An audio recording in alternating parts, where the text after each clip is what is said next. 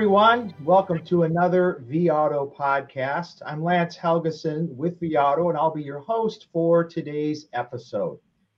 Our conversation for this episode is going to focus on used vehicle acquisition with a specific look at how an independent dealer group is using technology and tools to modernize the way they source cars and set the stage for sales, profit, and organizational growth. My guests today are Brian Neeley, dealer principal at Drive N-Motion, an independent group operating in Colorado and New Mexico, and Patrick James, director of business development for Stockwave. Brian and Patrick, welcome to the program. Thank you. It's good to be here. Hey, my pleasure, Lance. It's going to be an exciting moment. I can feel it. We got some energy flowing here. Let's do let's make this big. I dig. I dig. Well, Brian, to help us kind of set the table for our listeners and viewers, could you give us a little bit of your background in the car business and how it led you to start Drive N-Motion? Sure. Uh, so I've been in the automotive industry for almost 20 years. Uh, started out running a very small operation with a business partner uh, out of Denver, Colorado, a, a, smaller lot that held around 20 vehicles total. Uh, did that for about a year back in the uh, probably mid to early 2000s and uh, started to work for a larger company that helped with inventory acquisition and remarketing across the entire nation. handled 500 to 1,000 vehicles monthly when it came to purchasing and remarketing. Uh, did that for about five years. And then after that was done, I felt like I had enough tools and resources available to stretch and venture out on my own, uh, which is kind of when I got into more buy here, pay here. And then I did some things on the side with other entities that I had owned. Uh, fast forwarding uh, throughout that decade, I decided that uh, I wanted to be a, a, a larger presence in our community and I wanted the opportunity to uh, give back to the employees and to the you know the team members that I built relationships with over the years, and that's why we set up Drive N-Motion. And how many uh, locations do you guys have today? We currently have five. Oh, I'm sorry, we have four operating locations. Okay, and and and uh, if I heard you correctly, uh, Greeley is kind of home base, Greeley, Colorado. That's correct. We have three in Colorado. Greeley uh, is our larger command center, home base, if you will, and then we did venture out to New Mexico, which was our first, uh, uh, you know, non, um, you know, Rocky Mountain, Colorado-based region, and uh, that, that's been a great journey for us as well. Wonderful, wonderful. Well, now I understand that about a decade or so ago, and you just described you kind of came up acquiring cars in the business. So um, but about a decade ago, you started using Stockwave as a tool.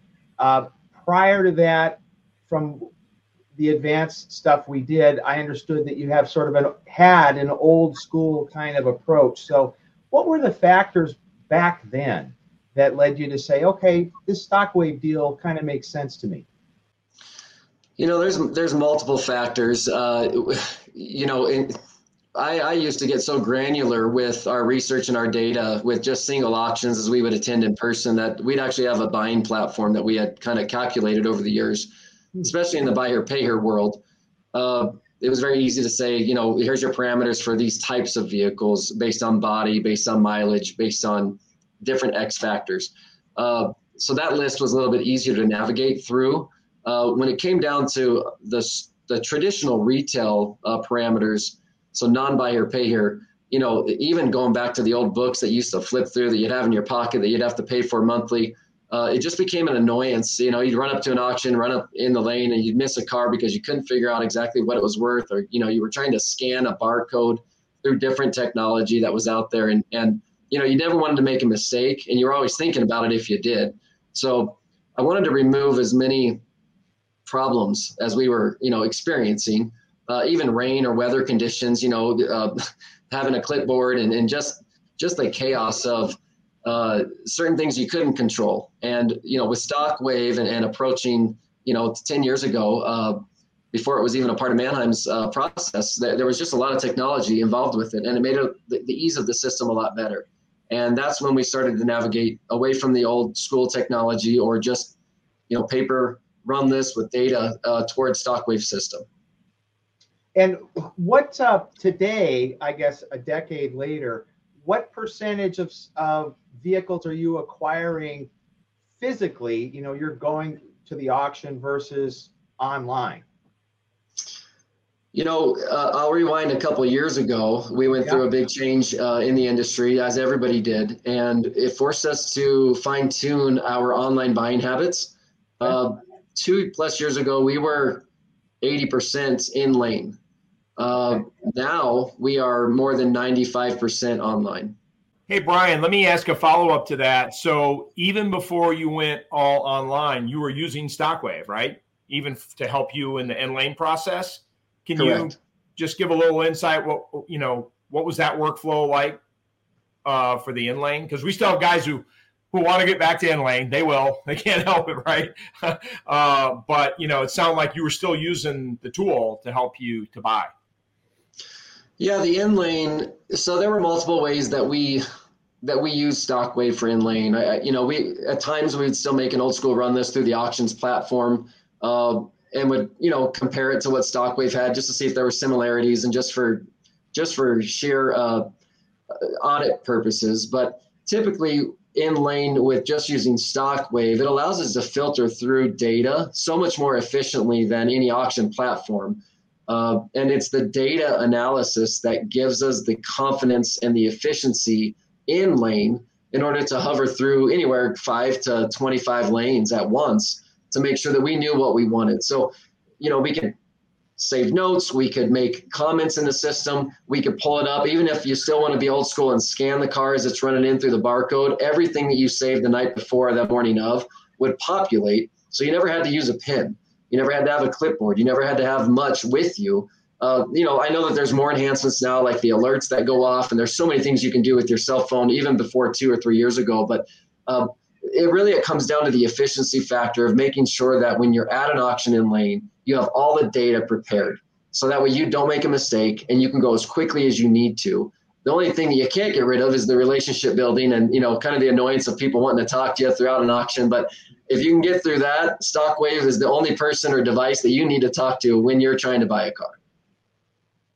You know that that uh, makes me wonder, Brian. You talked about efficiency I'll put you on the spot. So if we go back, say, four years ago, even, uh, how much time did it spend? Did you spend then to size up a car versus today?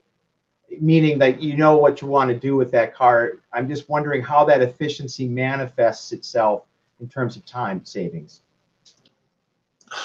You know, per car, I'll say in lane it's been a 400% to 500% efficiency improvement. Uh, online, it's even greater than that. Uh, we used to make and spend the same amount of time online for one auction than we do now looking at 15 the night before uh, with Stockwave systems. So that's why I've gravitated more toward, and the price of cars has been a part of that, but I've gravitated more toward online uh, when cars get cheaper, if and when they do, and they're more available, then we could probably go back to more of an in lane approach because there's not as much of a competing factor in the markets that we're trying to keep our cars in. Um, you know, I, I could source, uh, we've gone a thousand miles away multiple times in 15 different states. Uh, whereas before, I would just be in one state and it would take almost the same amount of time uh, maybe a little extra time if we had a larger run list between you know among 15 states versus one. But the biggest efficiency saving factor that i find is online. But in lane it is still four to five times faster than it was four years ago with the technology and the advancements that stockwave's made in addition to the condition reports at all auction platforms improving. It seems like the tech side has allowed us to enhance all, all around the board which has been good Brian, you mentioned um, condition reports a moment ago, and in the last couple years, I've under, as you've switched to more online buying, I've understood that the cars may in fact be a little bit edgier. So, how does the Stockwave help you gain the confidence that you need to to to buy that car?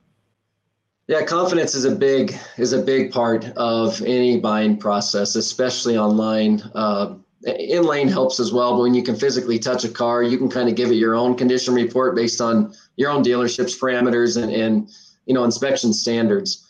Uh, knowing your knowing your auction, knowing the region that you're purchasing in, learning their tendencies is very important.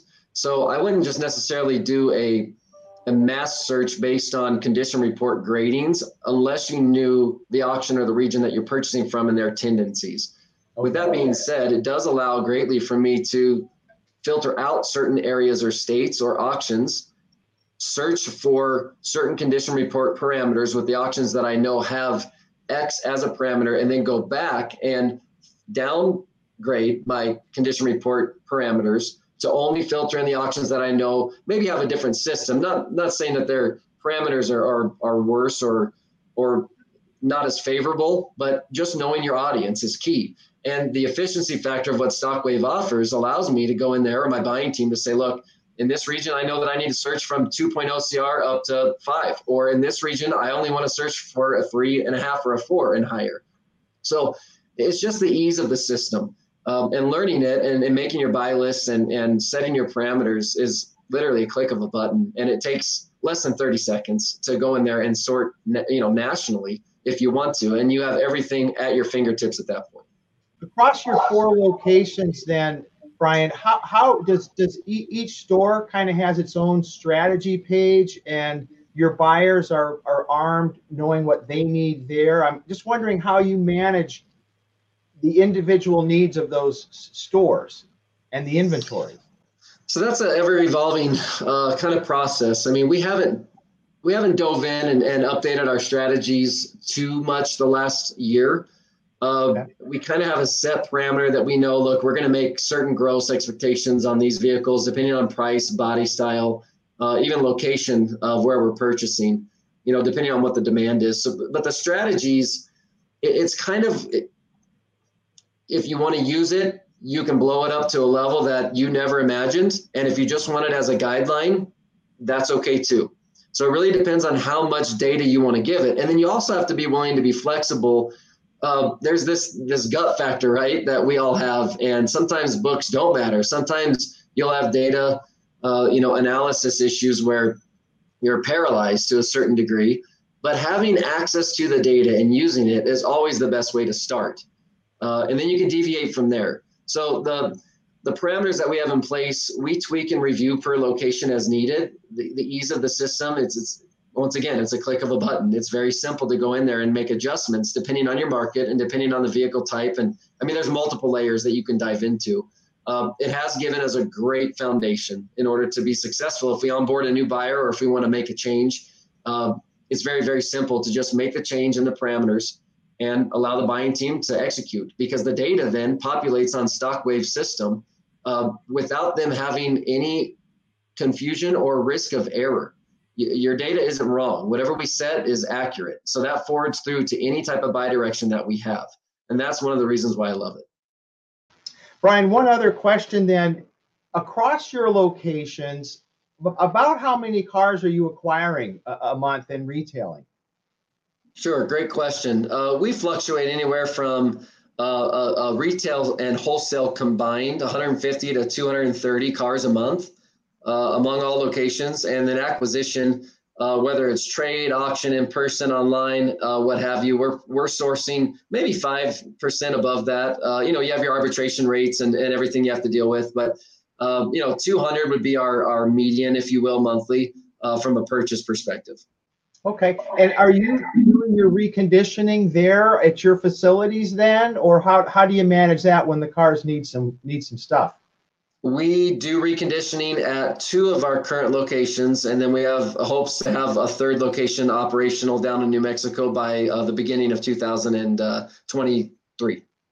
Okay. Okay. Okay. And I guess let me uh, add, if you had to say, what's your favorite uh, kind of feature or, or, benefit that you get as it relates to Stockwave and using it? Well, from a from a dealer principal, I'll tell you the confidence that it instills in my team. Uh, from a user perspective, uh, I always go back to efficiency ratings. Uh, you know, what can you maximize? I, as far as an actual tool, whether you're on your phone, your tablet, your iPad, in lane, uh, or you've got 15 different computer screens in a command center that you're operating, and you've got three different computers, you know, giving power to those things. It's got to be the lane alerts and the ability to to, to navigate. Uh, I used to be able to handle about 15 lanes by myself on an auction, and that was hard. But I could do it as long as I was ready. I, I can handle 15 states now, 15 states times 10 to 15 lanes, and the power that that gives to a buying team or an individual uh, is insurmountable with your ability to find the right cars for the dealerships that you're servicing or for your one dealership, however many you have. It is so valuable. And that to me, and there's so many layers of Stockwave that I love, but that to me is the most once once you do all the homework, once everything's put in place to be able to execute. So it's game time. You're online and you have that functionality. Uh, it's just it's powerful and it's fun at the same time. That's the one part of this business that we all like to hear is when you're having fun. That's that. It's good to make money, but it's good to make money having fun doing it. Um, one one other question, uh, two other ones. Uh, as you look ahead to the next couple months here in in 2022 to finish it off, what are your top priorities, Brian? Consistency, I think with growth that we've had over the past five years, uh, six years of Drive N-Motion, you know, just making sure that my team is consistently understanding our culture, our process, using the tools and the resources that are at their disposal to make the right business decisions on a daily basis. And that's from the starting point, which is acquiring a vehicle, all the way to the retail sale or the wholesale transaction. Uh, and and the other one, I think we've been in this industry through such a high the last two years of being able to sell cars and liquidate as as we needed to. I've never seen this before uh, in my career. I think getting back to finding your sweet spot uh, as you're acquiring and liquidating, and having having the mindset that it's okay not to win on every car, but that there's something to learn from every car. And if I can instill that into my team across the board, I think that those two aspects will help us grow. And that's what we're trying to build as we close out this year and then move forward into what I hope will be more of a normal 2023 with a normal tax season and normal events that have happened throughout our career and time spent in this industry. I think we're all hoping for something that's a little bit more recognizable as a, as a normal year coming coming ahead. Um, and one one last thing, then Brian, I mean, if there's uh, someone who might be on the fence of, or just hasn't really understood what Stockwave is about, um, what would be one piece of advice you might offer to help them most get the most out of it? Let your old tendencies and your habits die. They need to be cut off. Uh, I went through this even even as with the, with the amount of volume that I've purchased and remarketed over the years, uh, I had to tell myself the same thing two and a half years ago. Uh, I woke up one morning and I said, I'm going to learn the system. I'm going to act as if I have never used anything else, and I'm going to force myself to become better. And I'm going to refine and I'm going to break down my previous habits and my previous thoughts about why I may not have liked or thought I didn't like a certain technology that was out there in order to enhance my process and better my team.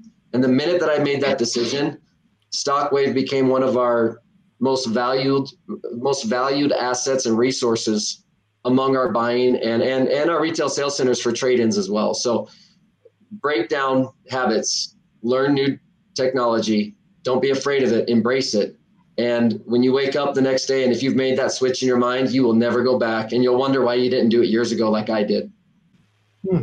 Are, are, you using Stockwave to appraise cars then, or at least get a, a ballpark for the tra- those trade situations?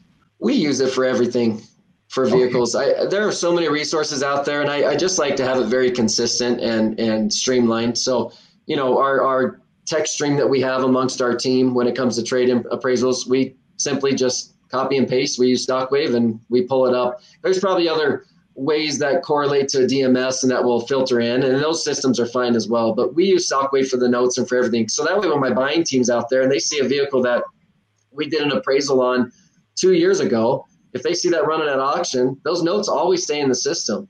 Or if there's a vehicle that we disliked, we'll never see that vehicle again because we disliked it. Uh, so there's no, I guess there's always room for error somewhere. But with Stockwave system, uh, when the tech is working and everything is functioning and there's no thunderstorm coming through your city, uh, everything is at your fingertips to help you become more successful. And that's that's one of the other things that I just love about it. Wonderful. Well, Brian, thank you so much for, for taking time to join the podcast. Patrick, any other uh, additional questions or comments? So I heard something at the beginning, so I got a probe on it. You said that you know you were a guy behind the curtain for a number of years of your career, and then you said then we decided to get more, you know, like you had a passion to get more involved in the community. So you, I assume that's what you know drove you to start opening up locations and dealerships. You want to share a little of that? Sounds like that's something that you know kind of drove you to where you are today. I'm interested.